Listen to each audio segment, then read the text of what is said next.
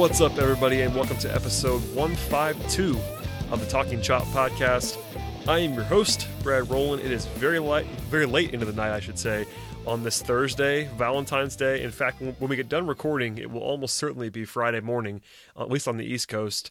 But the only person that I can think of in the world that, w- that would uh, agree to, to, record with me this late is Scott Coleman. And uh, hello, Scott the perks of living on the West Coast. It's 9:30 out here. Uh, pretty soon it gets to be another hour back because Arizona's weird. So the night yeah, is two young. and three. And... I always I always forget when I'm like texting you uh, and to set up times. Uh, this time I actually remember that it was two hours, but in the past I've I've always thought that it's the wrong. It's either two or three, depending on the time of year, and I always forget which one it is. Yeah, but all good. We got pitchers and catchers showing up today or tomorrow, however you want to look at it, showing up on Friday, and, and should be fun.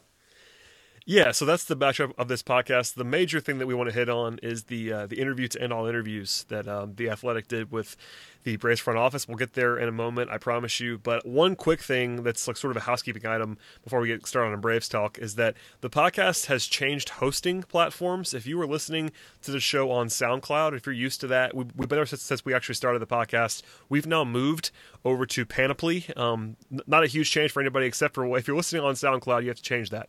Um, and we'll be posting links. The, the, link that goes into the podcast post on TalkingChop.com, you'll be able to just click on it and listen in the same way that you normally would if you are subscribed to the podcasts via Apple Podcasts or wherever else that you like to listen to their podcast. Nothing should change for you. If it if it did change, let me know that and we'll figure it out and we'll fix it. But for the most part, nothing's nothing's going to change. But we have changed platforms, so if you see something weird or if it sounds different or if there's um, ads, by the way, um, along the way, you will not be surprised by that now that you've listened to uh, me talk about it for a second. So along the way now, probably once per show, we'll we'll sort of drop out for an ad for 30 seconds or so. So don't be alarmed by that. We're uh, trying to be a more modern podcast, and that sets that up and sort of a, a, a, uh, a I guess network wide effort. So just to set the stage a little bit there, that'll be the last time I talk about this. But if something is changed, it's because there is something that actually has changed. If something f- feels weird on your end, it's because something's different, and we'll uh, hopefully get through this together. So. All right, Scott. Hopefully, hopefully that's pretty clear to everybody. let's yeah. uh, let's talk about baseball. Uh, one thing before we get to the interview that that Jeff Schultz and Dave O'Brien did. Um, Realmuto is now off the market, and we haven't talked in about nine, ten days now, and that happened while we were gone. So, um, I guess it's not really news anymore. But he's now a member of the Phillies, and I guess the dream is finally dead. It's uh, R.I.P. to JT Realmuto coming to Atlanta. It's a shame. That's one way to put it. I mean, I think it's uh, you know not a huge surprise. I don't think. I think the whole time the Braves were one of the one of the front runners in our minds, and I think for me at least, it never felt like it was more likely than not. I thought it was a pretty good chance the Braves would make it, would make it happen. And uh, we talk about sort of the specifics here. The Phillies did pay a pretty decent price. You know, Jorge, Jorge Alfaro is a pretty decent prospect slash guy who's guy who's already in the majors. Sixto Sanchez was sort of the big pitching name along the way there. They paid a decent price. Um, Philly reportedly wanted Austin, sorry, not Philly, Miami reportedly wanted Austin Riley as a centerpiece. And uh, Mark Bowman reported actually the Braves made any prospect available in the deal. Like no one was untouchable. Uh, that's a prospect. Obviously, that does, that does not include Ronald Acuna or Ozzie Albies. But of the prospect guys, everybody was available. They just didn't want to give up the the volume that Miami ended up wanting. So, any surprises to you on like what's been reported and like kind of where the Braves might have stopped short of including all the guys that that they probably had to include to get it done? Um, a little bit surprised. It's as we heard more and more, and as we uh, as it became more and more obvious that that Realmuto was going to get traded, and and there was never a, a hard deadline, but everyone knew the Marlins weren't going to go into their fan fest with with JT still around. Um, it really sounds like the Braves just never offered that that Uber prospect, and um, you know, credit to the Marlins. I think they get a pretty decent return. Sixto Sanchez, while he has a little bit of uh, of health concerns, he's as good of a right-handed pitching prospect as there is uh, in the minors. Um, Alfaro, as you said, is is a decent young catcher, and I think what it came down to ultimately was was two things. And I talked to a couple of people around uh, both Miami and, and, Atlanta on this. And I think the main thing was the Braves didn't necessarily have a young catcher that they were willing to part with. That was something that the Marlins really wanted. Uh, the Braves were not going to include William Contreras in this deal. I think that speaks to how highly the Braves think of Contreras.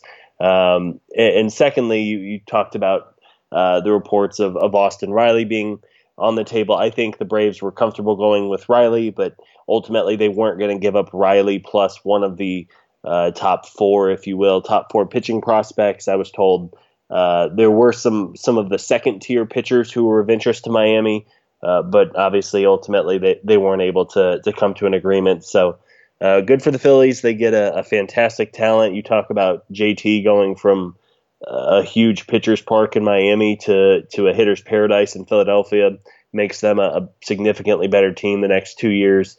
Um, and again, it's it, it it's just kind of it was a little bit of a, a little extra shot in the ribs that the Braves were supposedly in on Realmuto all winter, and to have him go to a division rival instead of like the Dodgers or the Reds uh, just made it sting a little bit more. So not ideal, and uh, I, I, do wish the Braves would have ponied up and, and met the met the asking price, but ultimately they decided not to. Yeah, that's probably encapsulates what I think as well. I, there's a little bit more of a sting that he's in Philly, and I was on record as, saying that I, I didn't want to pay full market value for a catcher because you know catchers are volatile and he's not sign him forever and all that fun stuff. But at the end of the day, the the price that Philly paid was a fair one, but not one that the Braves couldn't have pretty easily matched. So, I, you know, as someone who wasn't super high on Realmuto, I still acknowledge that I think he's the best catcher in the league. So if the Braves had a realistic chance to get that guy, it hurts. And I think we even said this on the podcast at the time, but when, when they signed Markakis, you know, it's not it's not really his fault, but it's one of those things where it felt like they had to do something else in, in conjunction with that to improve the lineup. Because if you look at the lineup now, it's the same lineup as last year, um, with probably worse catching um, and you know, you probably assume that Donaldson is an upgrade on Camargo last year, but Camargo was good last year. I don't yeah. think that's necessarily who he is, but I mean, we assume Donaldson is going to be better than that, but maybe not by a ton, like as a median baseline level. So this lineup is not going to be terribly impressive, um, at least on paper right now. At least you know maybe that maybe they could do something else. The door's not shut. We're still, as you mentioned before, the, the pitchers and catchers report on Friday, but this was sort of the very obvious domino that could fall to make everything else look better in the offseason because if you suddenly have the best catcher in the league, it's easier to just, it's easier to sort of buy on this offense. Now that that guy's not coming, the offense still has bright spots. Obviously, you have Ronald Acuna, you have Freddie Freeman, you have the potential of Josh Donaldson being an MVP MVP caliber player again. That's all fine and good, but you have catcher is not anything to write home about anymore. To be sure, it might be fine, but you know, last year I think you could probably re- I think I think it's probably reasonable to say that you have to expect them to be worse at catcher than they were last year. You have Markakis, who I think has to be assumed he'll be worse in terms of a full season performance between last year and this year. When last year was his best year in five years, you can't assume that's going to repeat itself. Um, Inciarte maybe the same, et cetera. I don't want to go down too far into the rabbit hole here, but the offense, I guess if you squint hard, could be slightly better, but slightly better isn't probably going to be good enough. No, you're right, and I think barring someone like Dansby Swanson, uh, Ender, one of the catchers just coming coming out of nowhere and really taking that next step, and I'm just not sure anyone other than Dansby in that conversation are really capable of doing that, just because of how long they've been around. Uh, there is there's some limited upside, especially you, you look at the order, regardless of of how they end up constructing it. I think you have a very limited upside with your your five through eight, nine hitters, however you want to look at it. Um, again, not saying this lineup is going to be terrible. The one last year was, I think, middle of the road, maybe a little bit better than than that, and and you can certainly win with that, as we all saw last year. But when you look back on three months ago and you add Donaldson and you add McCann so early, you you start to think, well, they can add another piece or two, and this lineup could be uh, maybe the National League's best. And and here we are uh, as pitchers and catchers are set to show up. And again, the lineup isn't bad, but not not a ton to write home about. Yeah, so that's probably a good place to leave it. I mean, I don't want to focus too much on that. I know probably a lot of Braves fans got really excited at the possibility of Realmuto, and with good reason. He's very good at baseball, and now you have to kind of hope that he's not, that he's not as good if you're a Braves fan because he's going to be playing for the Phillies, and we'll see how that goes in the near future. So, um, I guess before we get on get on to the interview, I do want to say that you know. you probably can't close the door on anything, but there is no longer the obvious upgrade that's just sitting out there. I think, at least offensively, um, I, I, think guys like Dallas Keuchel and Craig Kimbrel are out there that are, I guess, reasonable targets that could conceivably come to Atlanta. But unless you talk yourself into Bryce Harper or Manny Machado being out there on the uh, on the on the offensive side, is there anything else that the Braves could do we'll say realistically because I don't think that Harper or Machado is realistic. I mean, it's not there's not zero percent chance, but I think it's unrealistic. So, is there anything that you see on the landscape that is realistic that the Braves could do before opening day? Obviously, this is not taken into account, and this sort of bridges into the discussion that we're about to have about the interview and all that stuff in the future. But between now and April first, we'll say, is there an obvious move somewhere that the Braves could make to improve their offense? I don't really see that move out there. No, I don't think so. The only area where I think they could upgrade is with their fourth outfielder. Um, I, I, don't think Bryce or Machado are realistic possibilities. Um, maybe maybe a team like San Diego, which has a, a, surplus of outfielders right now, maybe they're open to moving someone like uh, Hunter Renfroe. Of course, the Braves already have Adam Duvall on, on the roster now. Maybe if Duvall just has a, a terrible start to the spring, maybe they realize that they need someone better. Um, but ultimately, I think there's a reason that they they tendered him a contract and are keeping him around, and, and they probably view uh, last August and September to be more of an aberration than what he was the first three or four years of his career. Um, but other than that, there, there's really no one out there unless there's a just a, a sudden huge shakeup in the landscape, or some team suddenly has an injury or two and decides to start selling in March, which almost never happens. Um, I just I just don't see a whole lot out there. Yep, I agree. So we can uh, let, that be our bridge into the big topic of the day, which is not something that I saw coming, honestly. Um, just for a little, bit of background, I'm sure if you're a Braves fan, you've at least heard of this interview that took place this week. But Jeff Schultz and David O'Brien of The Athletic um, did a good thing and got um, on the record an interview with Alex Anthopoulos and Terry McGuirk. Um, an interesting you know, very interesting, I will say. Um, sometimes infuriating, sometimes maddening, sometimes curious interview with the front office. This was behind paywall. I have read the entire thing. I think you probably have as well. Um, yeah. But I, am not going to read the entire thing because it's behind paywall. So um, if you have a friend that has the athletic, if you want to have the athletic, I would certainly recommend having the athletic because and this is not this is not a sponsored thing. But I think if you are a fan of sports, it's very useful to me. It's not that expensive. But all that all that to say um, let's just start here. What was your first reaction to reading oh. this interview? Because most people I have found, and I think Craig Calcaterra did a good job of this on NBC Sports today, um, sort of rounding it all up. We did. We also had a post that I think Eric wrote, uh, and I think you wrote something as well today about all of it. But what what was your it was it's basically negative was what I'll say. Almost everybody was negative about this. So what was your first reaction, and then how, if at all, has that evolved in the last you know two days since it came up? I, I, thought it was a uh, one. I think the first thing, first and foremost, I'm pretty surprised that McGuirk and Anthopoulos agreed to do this interview. I agree um, with you. especially when they knew that it was not going to be a good interview for them. I mean, they're not stupid. They know how the last couple months have go have gone. Uh, if they're not on social media, they have people who work for them who are monitoring social media and can kind of read the pulse of, of the fan base. So I was pretty stunned when I, I first saw it. Um, as far as the the Q and A itself, and I I don't want to criticize too too much just for the fact that I understand that these are high paid executives who are very media savvy and they have their lines. I mean they're they're basically politicians in in the sports world. Um, but I will say that just some of the answers I found were pretty ridiculous. I, I think I legitimately rolled my eyes three or four times while reading their answers um, because frankly, some of the answers were insulting. I mean, you would swear that they were they were almost talking in a sense where they were acting as if the person reading the interview had never seen the game of baseball before, didn't know the inner workings of baseball, doesn't follow the Braves, doesn't follow free agency. Um, so I was I was pretty put off by it. I did, as you said, I wrote something about how it just kind of was a twist of the knife in your back a little bit. Um, I think a lot of fans feel betrayed, frankly, from just how poor this offseason has been. And when you have three other teams in the division who have gone out and really made some aggressive, good moves, and then you look at what the Braves done, I, I think it only uh, stokes the fire a little bit more. So I was I was pretty put off by it. Um, and, and, as you said, the door's not closed. They could do something in the eleventh hour, but I'm I'm not exactly holding my breath. Yeah, and that's what the Calcaterra thing too. It was basically like I think the, I think the title was like the Braves think their fans are idiots or something like that, uh, which I think is probably a little bit simplistic. But I understand your reaction. I mean, I see this a little bit differently. I think I am as close to a media member as you can be without being a full time media member, if that makes sense. I uh, you know I get I get paid to work in the media uh, in different ways, so I think I see some of this stuff through a media lens, whereas a lot of fans see stuff through a fan lens. Even the people, even, even people that write for us are fans, and that's what happens. Um, with that said, there was some stuff that caught my eye as well. You know, the first thing, something that we've acknowledged before, I think, on this podcast is that McGuirk. Uh, and by the way, shouts to Jeff Schultz who wrote who wrote up the interview, and Schultz is very sarcastic, and I think he definitely sees the game. I know Jeff a little bit personally. He definitely sees all of what's going on. Um, so he, he did a nice primer at the beginning before the interview actually started in the actual piece, sort of setting the stage a little bit.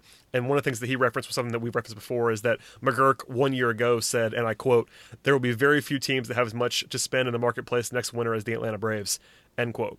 Um, and when, when you say things like that, it kind of sets the stage. I mean, even if they're not, even if they want to leave themselves wiggle room, and I think McGuirk is a master of this. He'll say things that he can try to get out of later. The, the Braves knew the intention of what they were saying a year ago, and even earlier this winter, and even you know during the season.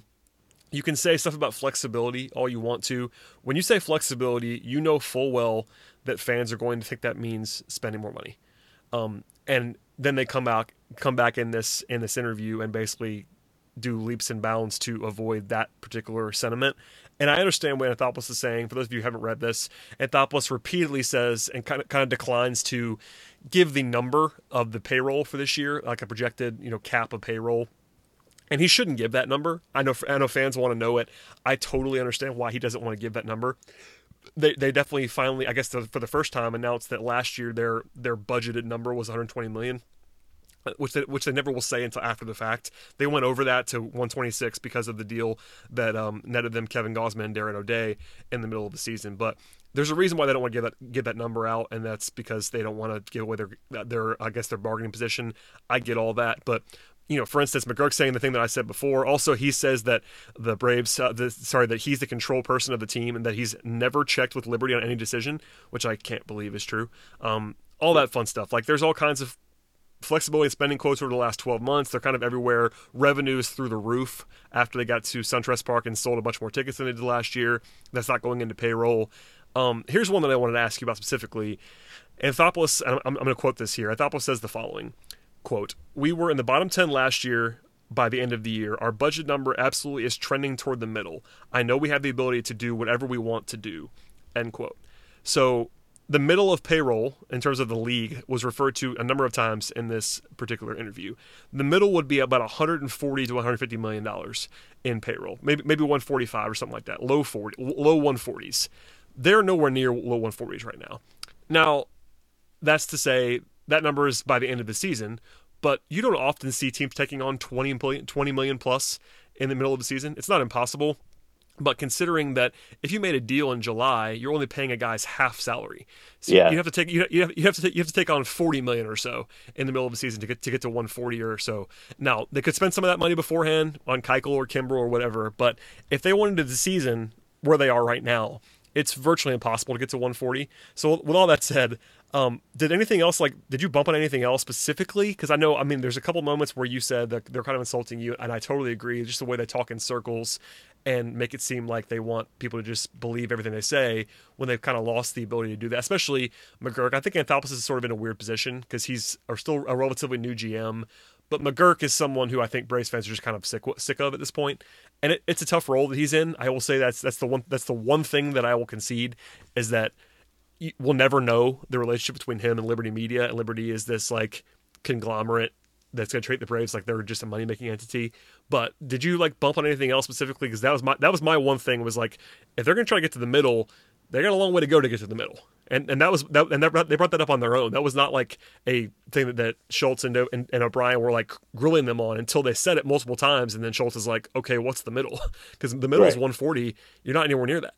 No, I mean they're they're at about 110 million right now, which is, as you said, 30 million. Even if you added, even if you took on 20 million dollars in salary in the middle of the year, you would still not be close enough to it. So you probably um, have to you probably have to sign Kimbrel or Keuchel and then do something else in the middle of the season. Yep. Yeah. Absolutely. Yeah. So I mean, as far as the interview itself, and I know they the guys at the Athletic said they talked for about an hour, and it's pretty in depth. I don't know if there was ever one uh, specific exchange or uh, whatever it is, because frankly, neither Anthopoulos nor McGuirk ever said anything of real substance. It was more of the same. You know, I, I called them politicians about ten minutes ago, and they really do. I mean, you, you watch a, a, politician on, on a TV interview and they say the same five or six talking points they say in everything. And, and that's where my real frustration comes is it, we talked about the Markakis signing a few weeks ago and in a vacuum, it was a fine signing, but with everything else, uh, it was disappointing and a frustration, and that's that's where I come. I mean, you you look at McGuirk, you said who who's kind of become a public enemy for the Braves. Um, you know, it's McGuirk who has said for five years now that this team with SunTrust Park is going to be able to spend and shop in any aisle they want. Is that really that really is the problem? By the way, like yeah. that that that repeated at least the last two or three years, they've repeatedly pointed to the next off season and that's what's driving Braves fans. I think that's probably the one thing that I've seen more. Maybe you, maybe you've seen some of the same thing I've seen of Braves fans complaining to people like you and me is that is the whole like they said this last year thing, and I, I have I have no retort because they did. I mean, Schultz even quotes it in the story. McGuirk literally says a year ago that they're going to be able to spend as much money as anybody in the league next next winter, and guess what? They've spent very little money. I mean, I know they, they spent on Donaldson, and that's worth that's worth pointing out and reemphasizing that they, that they did spend twenty three million dollars for one season on Donaldson. That's a real that's a real um, investment. With that said, all that basically did was replace dead money that they were already spending. they're not spending money in the way, and and they know this. They know that what they're doing is spin. But that's the one thing. I'm sorry to cut you off, but that's that's the one thing that we keep hearing and I think you're saying and I'm saying now that's the most frustrating part of all this is that they keep pushing the pushing it down a year and year and year in advance, and it's it's Lucy in the football at this point. Like mm-hmm. I don't believe you anymore. It's kind of where everybody is now. No, you're right. I mean that that was kind of the uh, the whole what I wrote earlier today. You know, I think the last sentence of it is is the Braves the Braves have brought this on themselves, and it's because their front office and ownership has continually said we can do whatever we want. We're going to have all this money. We're going to be able to spend with the big boys. And five years later, they're still not spending with the big boys. And the old question, you know, if not now, then when? Well, when is the time to open up the checkbook? Is it is it next winter whenever they, you know, if the Braves miss the playoffs? Well, then you can hear, well, we, we didn't think we were in a position to spend big. Uh, they, they've kind of spun themselves into this web of lies, frankly. Um, it, and I just want to see if, if you're not going to spend money, don't lie to us and say you're going to spend money. Say, well, we just don't have the money. We have a lot of expenses from the new spring training facility, or we have more expenses Which, than we thought uh, in the battery, or, or whatever you want, right? I mean, but, but at least come out and say that. Say that you misevaluated your finances. Don't don't every off season say, yeah, well, this wasn't the winter, but next winter we're going to spend big because guess what? Twelve months later, I can already hear the same conversation happening. Yeah, I mean that that wouldn't go well either. Um, but I do agree with you that it would be better than just pushing the can down the road, especially because, as they briefly touch on in the interview, I think the the worst kept secret of all this is that they're just trying to pay down debt um, that they took on with SunTrust and the battery and all that fun stuff. And I get the emphasis to want to do that if you're Liberty Media, just got to get rid of all the debt and pay it off. And but when you're reporting huge revenue increases and the payroll of the baseball team stays flat fans are not going to enjoy that. That's just the long and short of it. If they know, and it's public record, if, if they know that you're making a lot more money than you made previously and you're not spending on baseball, if as a baseball fan, I don't care about their bottom line. I'm not an investor in Liberty Media other than the fact that I'm a, that I'm a Braves person. Like if I'm a fan, if I'm a Braves fan, like I don't care about Liberty Media's bottom line. Why would I care? Um, that's something that shareholders care about. The fans do not. So yeah, I'm I, I'm I'm totally with you. I wish they would be more upfront, and I, I, understand why they won't. And it goes back to your politician analogy, which is a good one, I think, and especially with McGuirk. I think I think Anthopoulos is in a is in a bad spot in that he's someone who's building a baseball team under under the constraints of what people above him are giving. And yeah, I think he has he to try to sell is. it. And he's yeah. sitting there, and he's also sitting there in a room with Terry McGuirk, who is his boss. Yeah, and and he can't like his his one boss. Yes. Yeah, like he he can't Anthopoulos is in a weird spot. He can't really say anything inflammatory about management. Not that he ever would, but it's even harder when he's in the room with Terry McGuirk. So he's going to have to spin and he's going to have to do what he does. And, you know, the line, I'm reading it right now. Part of this is that even in this interview, Anthopoulos is saying that, and I quote, we have room to go north of that, well north of that, um, in the budgeted payroll from last year, et cetera, et cetera. Um, you know, average annual salary wise, we can shop anywhere. This is all quotes from this week. Um, and if I get all, you know, I get hearing all that and as a fan getting excited again, but I just, it's the tangle web. Like I'm not going to be the scorched earth guy, but we said we said this three months ago. We we said on this podcast, I know you did and I did and Eric did at different times that if they didn't spend, we, we were to come on here and kill them. And I mean, my killing them is worse is different than a fan killing them, but that's just more like rage filled. But the fact that they didn't follow through on this, and, and for me, there's this argument that I've seen on on Twitter, I think today and yesterday, that you know, why would you want the Braves to just spend just to spend? And that was one of the lines in the in the uh, in the interview is that they don't want to spend just to spend. And my thing is, if you're a fan, you do want them to spend to just spend because guess what? That money is not going to be put back in payroll. I mean, we've never seen the Braves put this money like for instance, if, if they if they fall twenty million short this year of where they could spend, are they going to are they are they to spend that money next year? Are they going to just put that money back and suddenly be be forty million more? I doubt it. I mean, why would I why would I believe that to be the case? So if they're not going to put the put, put the money back in payroll for 2020, spend it now. Spend overpay. Like go out and get the best fourth outfielder imaginable. Like do, do something and overpay. You know what I mean? Like if you're a fan, why you you should not care. You should not care about fiscal responsibility in a especially in a one year sense. If, if you get into the future and you think it's going to impact payroll for the future, that's something different. Like you you wouldn't want them to overspend on someone three years in advance because that will that that will affect your payroll three years from now. But if it's one year, if you can get if you can get Dallas Keuchel for thirty million dollars for one year, if you're a Braves fan, you want them to do that. Like it's not your money. The Josh Donaldson thing was a perfect example of that. They could have given Donaldson forty million dollars for this year, and I would have been I would have been okay with it. Because guess what? It's not going to hurt anybody's flexibility moving forward. It's one year of Liberty Media's money, and now we've seen, you know, three four months later, that if they had done that, it wouldn't change anything. they would have done everything exactly the same, except they would have spent no. that money. No, you're right. I mean, and I think I don't want to speak for every fan out there, but personally, I'm not expecting the Braves to become the Yankees and spend $200 million on their roster every year, or become the Dodgers, who have insane attendance numbers and as good of a TV deal as you can get, and expect to spend $200 million a year like the Dodgers do.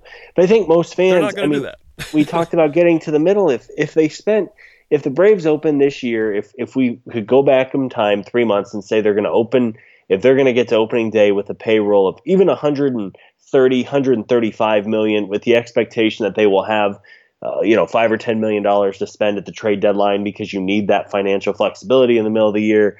I, I would be happy. I would be more than happy if they opened at 130, 135 million, and, and that's just not happening and it's it's not going to happen unless uh, there's really four guys out there, and, and if you don't believe they're going to sign Harper Machado, which why would you at this point?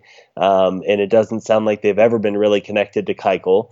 And even then, if, if you sign Kimbrel, who uh, who I would be in, in favor of signing, I think he changes the bullpen.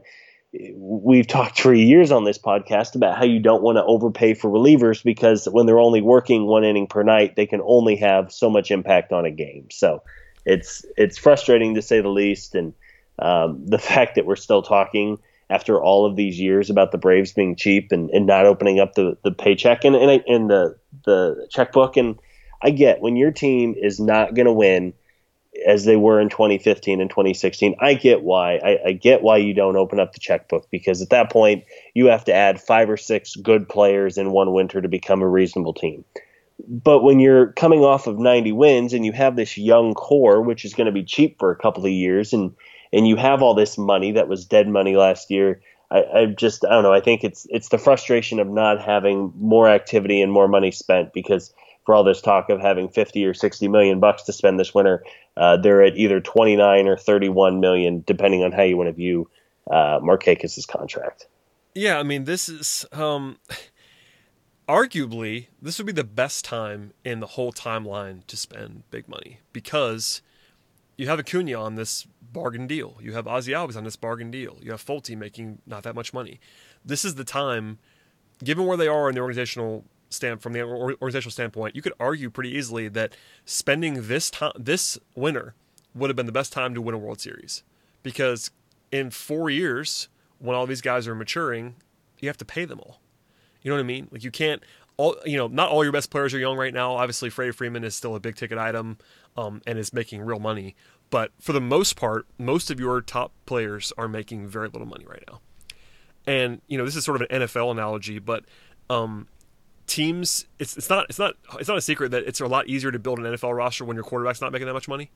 Like once once teams pay your quarterback what they all make, it becomes harder to, to team build, and that'll be the same case for the Braves because as we, as we've noted, they're not going to spend like the Dodgers or the Red Sox, and that's kind of where baseball's weird because you could just paper over your paper over your mistakes if you were a big market franchise. That's the, really, really the difference between the Dodgers and the Red Sox and everybody else and the Yankees is that they can miss.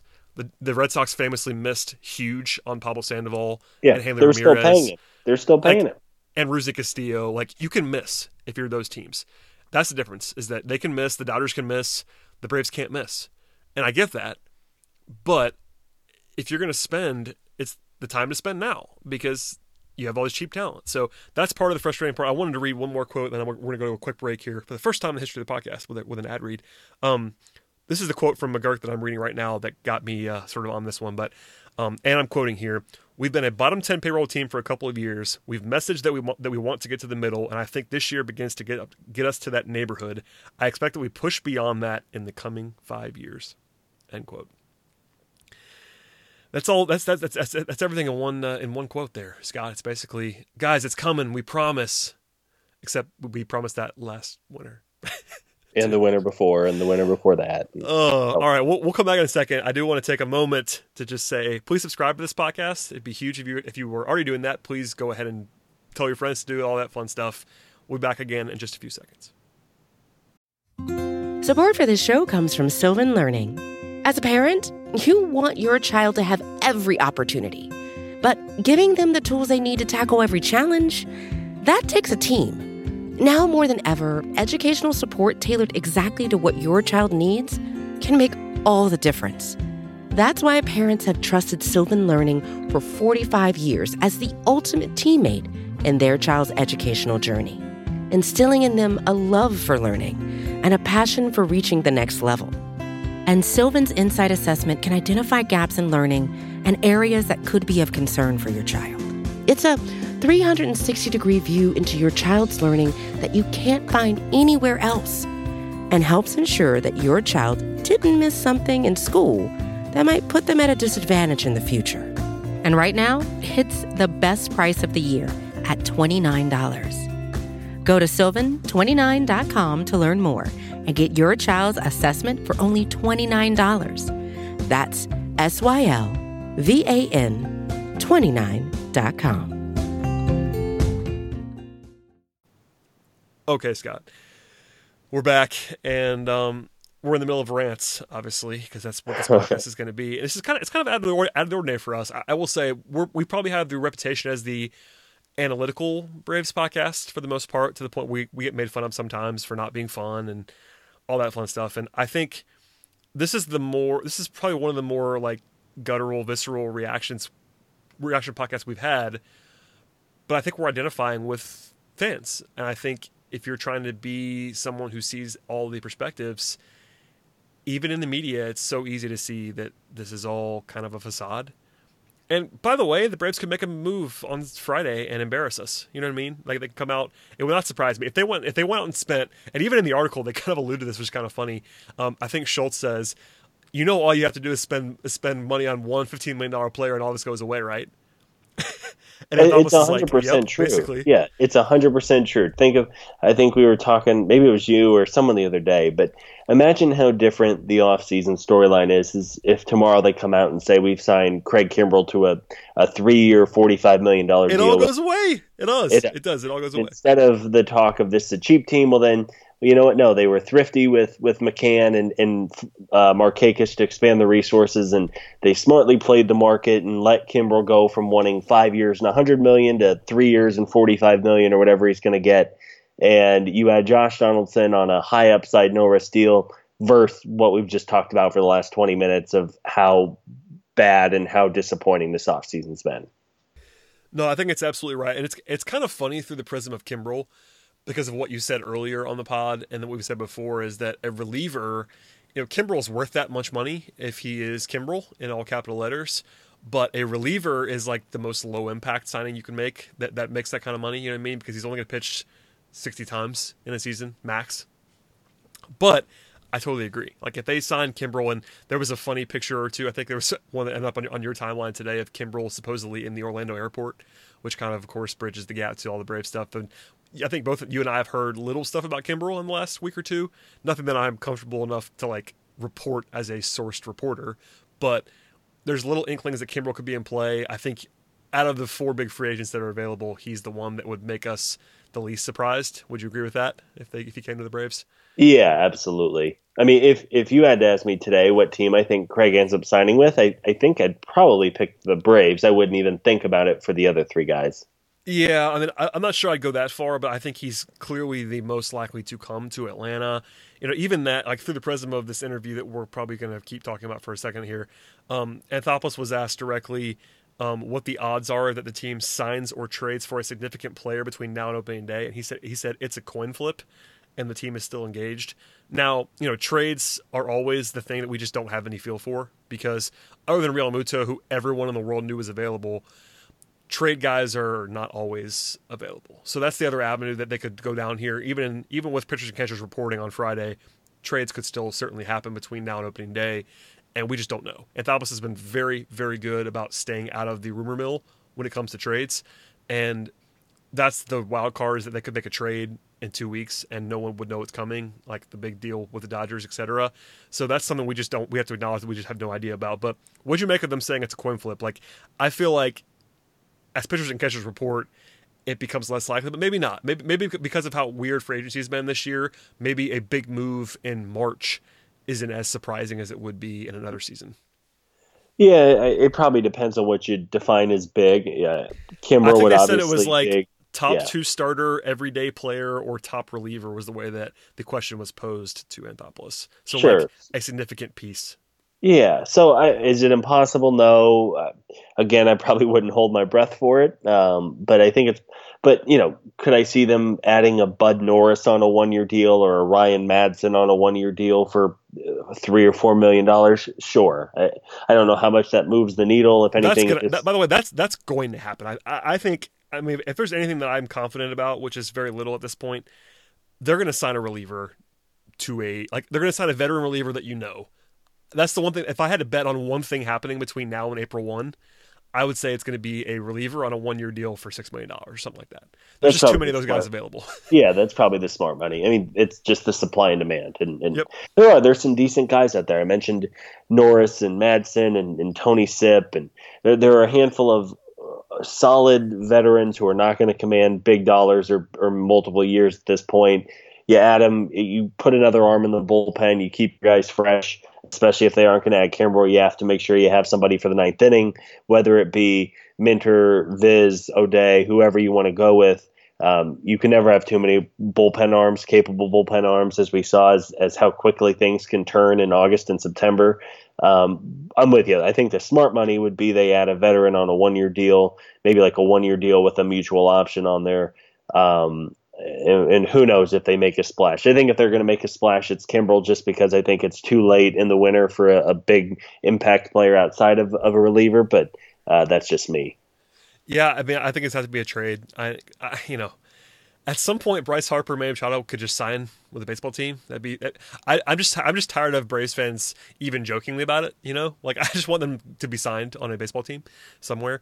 Um, but that's just that's probably a personal thing for me. Yeah, preferably not in the NL East would be yeah, ideal. preferably not the Phillies. Um, that'd be good. Uh, yeah, I don't know. I mean, we've probably done enough on the interview itself, other than the fact that I think we probably passed along that it's just it's frustrating in a lot of ways. And you know, for me, this is me talking. I think it's uh, big ups to Schultz and Dob. I know they got some criticism from some smarter fans that were saying you know they didn't push them enough. And my, my response to that, as someone who's been on the other side, who's been a person doing the interview, is I think there's often um, you ask the questions and how, how do I put this? Um, there are questions that I would like to ask people that I know I'm not going to get an answer to, so I don't ask them for instance. Oh, like, absolutely. There's and not really upside sometimes in like hindsight. Yeah. Yeah. you'll listen, not really, you'll listen back to your questions and go, "Oh, I should ask that."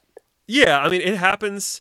That happens to me regularly, and I also will say, you know, the things that I'd like to ask people that I don't ask because I won't get the answer that I know I want, and it's just like there's no point in pushing back on something that you're just never going to get an, get an answer to. So I could sort of empathize with those guys um, on that, and honestly, I think it's a good get, and I agree with what you said at the very beginning. I'm not sure why they did this, Anthopoulos and McGuirk, This does not make them look good in any way. I think there's not even a generous reading of this that makes them look good. Um, maybe they disagree. Maybe Braves PR would disagree with that, and I'm sure they won't be happy if they listen to this podcast of us doing that. And you know, that's something that you have to just cope with as someone in the media is that you're going to say something that upsets the team. But yeah, I I just don't know why they did it. And you know, I guess credit to them mildly for doing the interview. I mean, I'm not sure I want to give them too much credit because of the way they approached it and like all the obstruction they did. But they did do the interview, which was again a baffling choice, but they did it. I don't know. yeah, maybe it's a don't hide from the media instead of you know they don't want to be. Yeah, I, I was stunned, but uh, alas, yeah, they, um, did it and didn't turn out super well. No, it, it did not. I think we kind of all agree with that. So, yeah, we'll see. Um, the market is the market, as Anthopoulos said a few times in the interview, and uh, we'll talk more about that if it comes and the Braves do anything between now and then. Okay, we can move on from that real quickly. We mentioned a couple times in the podcast, but pitchers and catchers are reporting on Friday. Um, for me, it's kind of funny. Everybody points to that day as like this huge monu- monumental day, and then nothing happens for two more weeks because that's spring training. Guys report, you talk to them for one day, and then they disappear into workout mode for two weeks, and then games start, and everybody gets excited again. So, I mean, are you excited for pitchers and catchers? Do you have do you sure. have the baseball bug in your in your soul right now? Um, yeah, probably a little bit more than usual, just because I usually am pretty immersed in like college basketball this time of year, and I'm not this time around. But yeah, I mean, within what is it? Uh, I'm looking here, the 23rd, so nine days is the first game. Though yeah, usually, as you, as you, as you know, it's it's not even a game. You know, like you'll get two starters out there that first week, and of the two guys you start, they get one at bat in, and, and then go do some sprints in the in the outfield. So um, sure, it's, it's always exciting, and to see the young kids, I think you have a couple of all the real, at least in my opinion, all the real storylines this spring kind of fall on the pitchers. Uh, how does the bullpen shake out? Which of the young kids emerge as the fifth starter? You know, is Mike Soroka healthy? Can Luis Gohara get right after losing weight this offseason after his kind of jumbled 2018?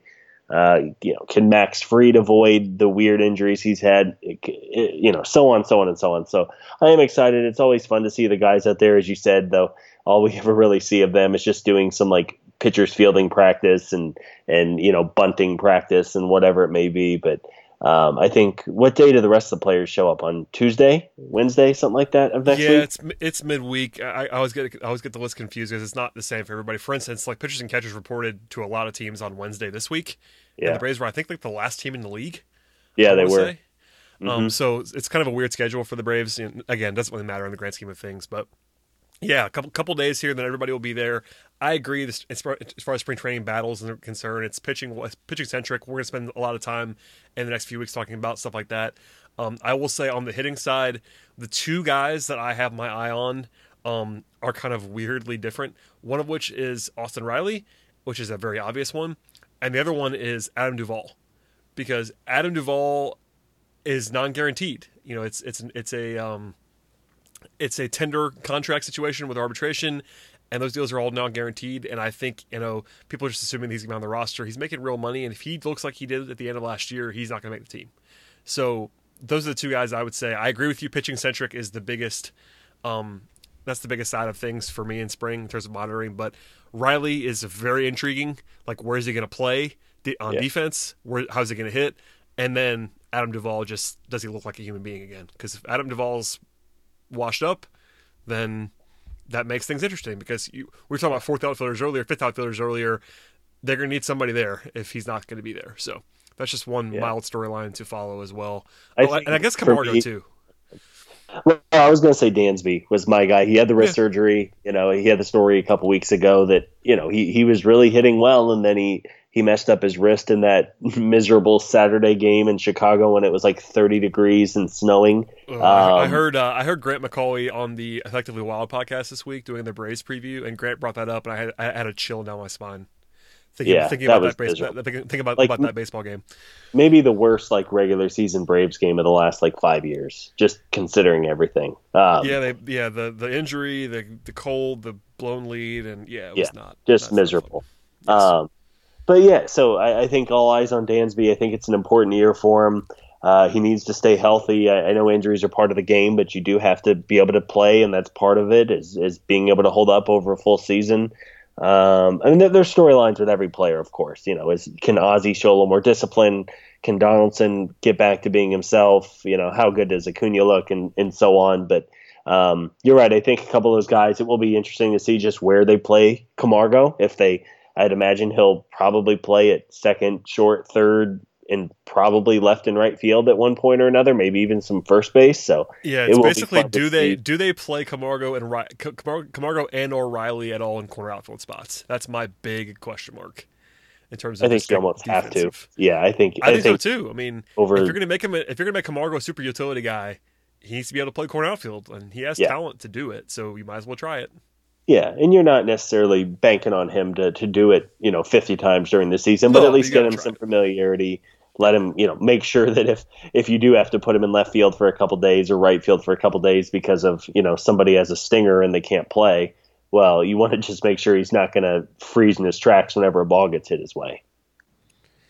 Yep, I totally agree. Um, anything else you want to get out there, man? I know we're we're deep into the night here, at least for me, but we've covered a lot of ground. It's 45 minutes of baseball content. Yeah. I know we. Uh, it's it's kind of funny. Like during the season, we do a podcast most Sundays. I would think I would probably say 90 percent of the Sundays, probably at the same time. Sunday nights, somewhere around there. And during the off season, I've been juggling a little bit in terms of schedules, and we've gone like nine days between podcasts. So instead of seven, we've gone nine, and people just freak out like, "Where's the podcast?" And I'm like, guys, it's been nine days, not seven. And it's the off season, and nothing is happening. Nothing. Yeah, nothing. But I understand. It's sort of just the routine stuff. I promise everybody, the plan is is to go back to Sundays pretty soon. Um, Sunday, it's you know because a lot of baseball off season is during basketball season. I'm like kind of engulfed in things, but I promise the plan eventually, pretty soon here is to go back to Sundays. Just want to I want to get that out there. But anything else you want to share, Scott? Please feel free to fire it off into the ether. Yeah, not I mean not too much. Like you said, we we always find a way to come on an hour or so, even if there's not a whole lot going on in terms of actual news. Yeah, Um, shouts to Jeff Schultz and Dave O'Brien for providing about 30 minutes of content for us tonight. Yeah, no, they're That's the real heroes here. Yeah, um, but no, I mean, you know, coming up on six weeks out from opening day, um, it, it is a shame that usually our podcast six weeks out from the season are a little more uh, optimistic or a little more energetic because you're looking forward to the season and everything instead of this kind of trash can of an off season that that we just that we just went through. Um, but at the end of the day, you know, you're going to support the team no matter what. Uh, hopefully, they're able to add another piece or two because it would. I think it'd be a real step backwards not to do so. But um, that that of course is not up to you and I, sir. Yeah, we are we are going to go and do our sort of normal routine leading up into the season, which is which means like a podcast of a lineup preview, a podcast of a bullpen preview, a podcast of a rotation preview. That stuff's going to be coming. Uh, I plan to have you know the, the usual cast of characters, whether it be Scott and Eric, and maybe uh, maybe grab Zach Dillard and a couple of people that are often guests of the podcast. But we're we're going to do our traditional spring training stuff, I promise, and um, not just going to be talking about how they didn't do anything because eventually the roster is the roster. And you have to kind of break it down. And I know we talk about these guys a lot, but we we'll, we'll have some targeted preview stuff as we normally will on the podcast. So that's coming, I promise. And yeah, it's it's mid February. I guess you know the season starts in what six weeks. Yeah, six weeks. Uh, actually, six weeks as of today. Well, yesterday, today, however, you, as of Thursday, because I think they do the the weird thing where they play a Thursday and then they're Yeah, off the weird, on the weird Friday. stagger open. That's the worst. It's the worst. I think it's yeah, awful. it's terrible. They didn't do it last year, and it was fantastic. Yeah, But- so we'll, we'll we'll get there. I promise everybody. But yeah, please do me a favor. I know I said this at the beginning of the podcast. Please subscribe if you are a SoundCloud listener. Uh, I'm totally cool with that. But you can now subscribe and hop on to Apple Podcasts or Stitcher or some other podcast platform. Or if you want to just wait until the podcast goes, goes up on TalkingChop.com, that's fine too. But SoundCloud's no longer an option as of tonight. So please listen to this podcast and know that moving forward. And hopefully, uh, people that people will have heard the pre-recorded message that I put on SoundCloud to tell them to go elsewhere. and uh, always always a little bit scary when stuff when stuff changes on the podcast. But hopefully, this will uh, get out get out into the world, and we'll be able to uh, provide content as we usually do. That's right. All right, thanks, Scott. I appreciate it, and uh, we'll uh, we'll be back at some unexplained time. Probably another week or so. Probably ne- next week. Uh, barring a really weird move over the weekend, I have NBA All Star Weekend stuff to do, so probably not an emergency podcast unless it's like Kimbrel or something of a high level. If that happens, then we'll do what we can, as we always do, to get back to you. But regardless, another podcast next week. Stay tuned, subscribe. We'll see you guys then.